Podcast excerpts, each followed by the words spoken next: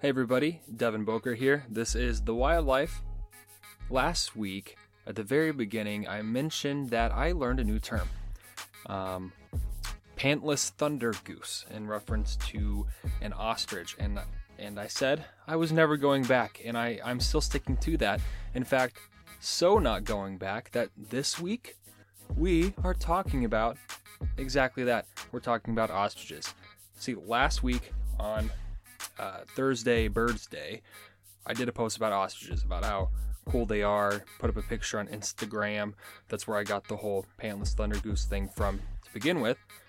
And largely, I, I did it because there's also this really cool um, research uh, that had been published about something that we'll get to in a moment here.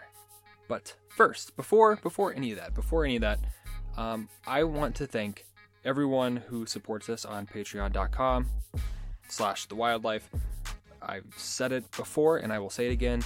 We literally could not do this without you. We could not keep up the domain subscription or the subscription for our podcast host.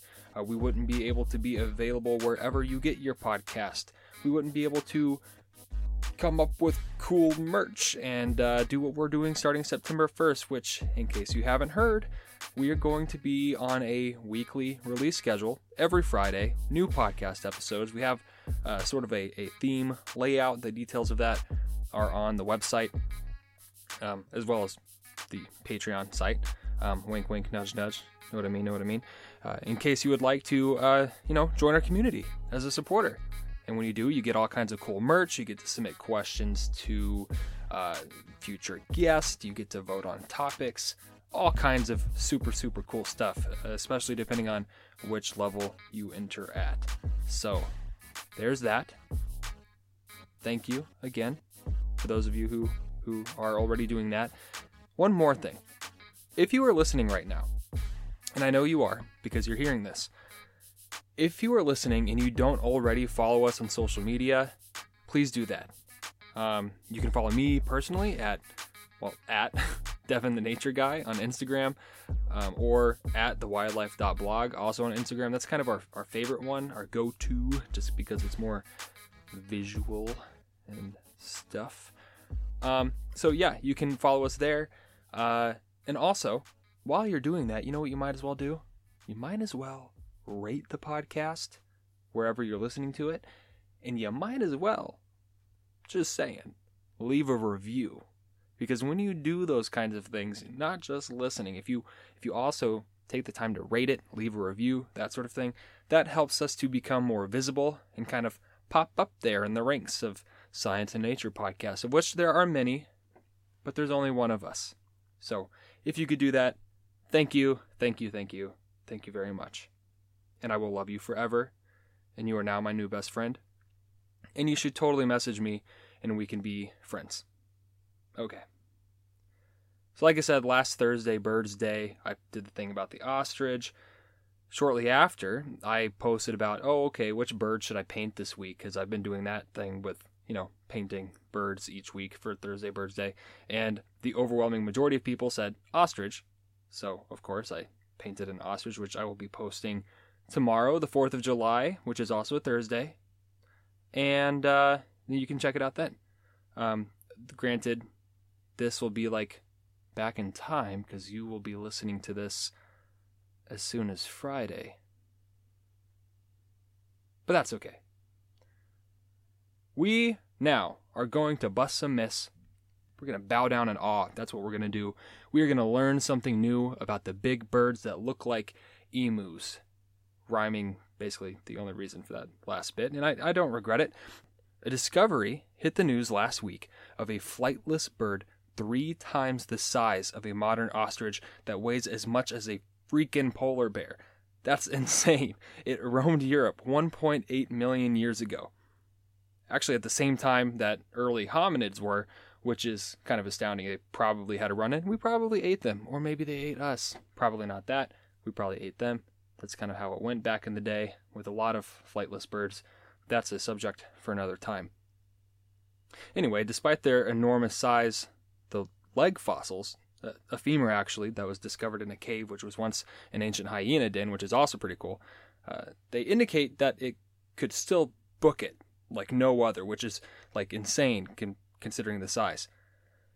In the description of this episode, you can find the link to read that research paper. I highly recommend it, even if you are not a super into science enthusiast, uh, like at the level of reading research papers. You know, give it a shot, see what it's about, give it some practice. But today, we are here to talk about the current biggest bird outside of Sesame Street, the ostrich. All in all, ostriches themselves are pretty cool. Not only are they the fastest bipedals on Earth, reaching speeds of nearly 45 miles per hour, but they're also the largest extant, extant, E X T A N T, meaning currently living, basically, birds. They get up to 9 feet tall. For reference, Yao Ming, he is about 7.5 feet.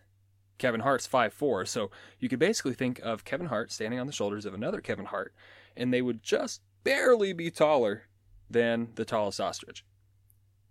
These fellows look something out of Jurassic Park, especially if you've ever seen one up close, which isn't much of a stretch to say considering that the visual effects folks working on Jurassic World used ostrich movements as the basis for velociraptors running. I bet you will never look at that the same way again. Oh, and, and since you're here anyway, listening, we're going to bust a myth. Ostriches do not actually bury their heads in the sand. That, that would be silly. That would be completely ridiculous. They'd still get eaten, they'd still get killed. And how evolutionarily would that trait then pass down if it's that silly? Doesn't make a whole lot of sense. I mean, just think about it. If if your reaction to danger was to just bury your head in the sand but then stay there, you're probably still going to get killed. Therefore, you're never going to meet the love of your life and pass on your genes and have little ostrich babies and uh, continue on for generations. It's ridiculous. Ostriches belong to the family uh, Struthionidae. There are actually two living species. There's the common ostrich, which, um, well, it's more common, uh, and the Somali ostrich, which is mostly in Somalia, as the name would indicate, and not nearly as common as the common ostrich. So, the scientific name, genus and species, for the common ostrich is Struthio camelus. The camelus part is what initially got me interested. Granted, I normally pretty much always am kind of interested in what the Latin uh, scientific name of an animal means. Um, for example, today was Wildflower Wednesday, and I posted a picture of a flower called bloodroot.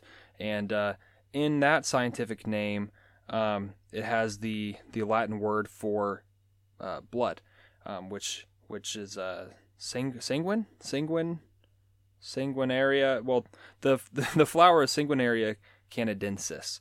And I thought that was kind of interesting because it's called bloodroot.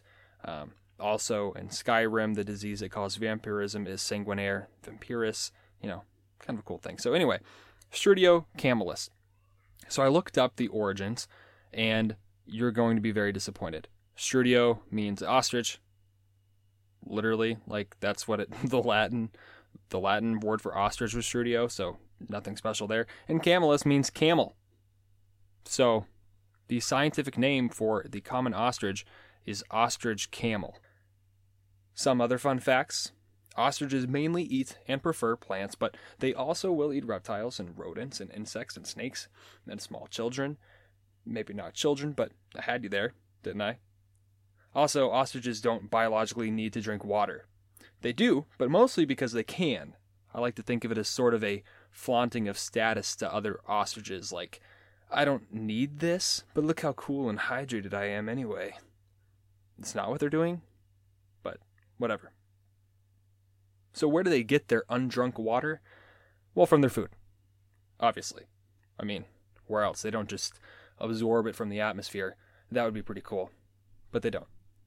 In an actual flaunting, the males have a very alluring dance that they do to win over the ladies. If by alluring you mean ridiculous and incredibly awkward.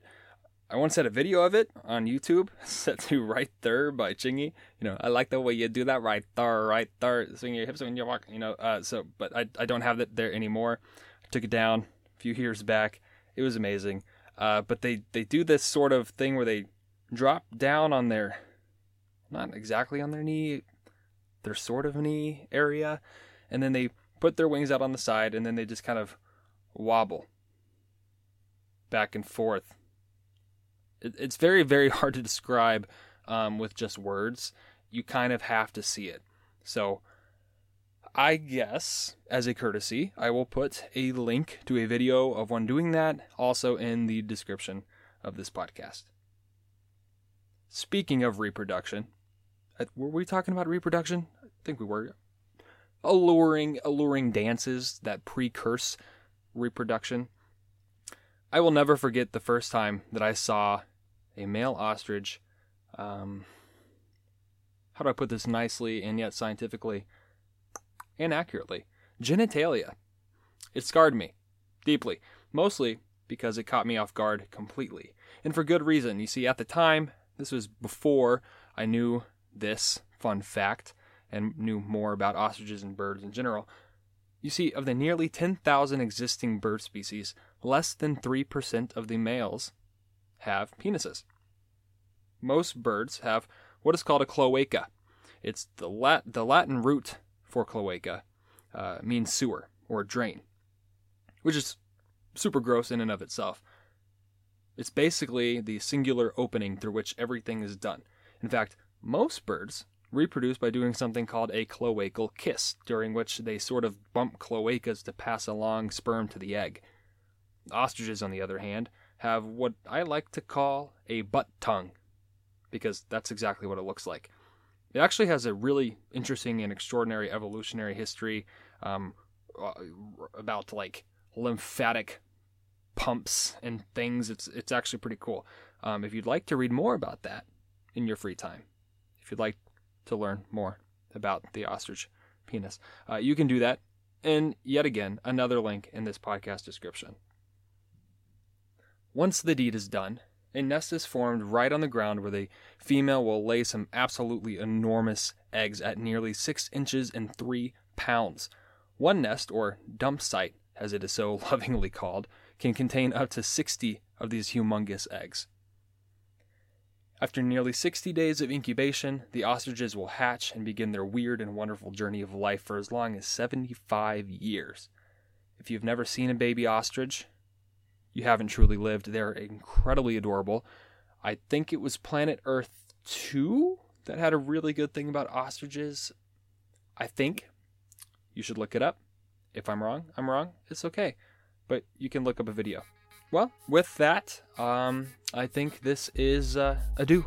It is time to go. It is time for me to leave, actually, quite literally, um, leaving the closet, yes, closet in which I am recording, um, and then leaving with my family to go visit some other family for the 4th of July weekend. So uh, I understand you will be hearing this after 4th of July, so telling you to have a good 4th of July um, doesn't make a whole lot of sense. So I hope you had a nice 4th of July, and I hope you are enjoying the holiday weekend with your family. That, of course, assuming you're here in America. Uh, I'm assuming if you're elsewhere, you're probably not celebrating the 4th of July because, I mean, why would you? But. Okay, bye.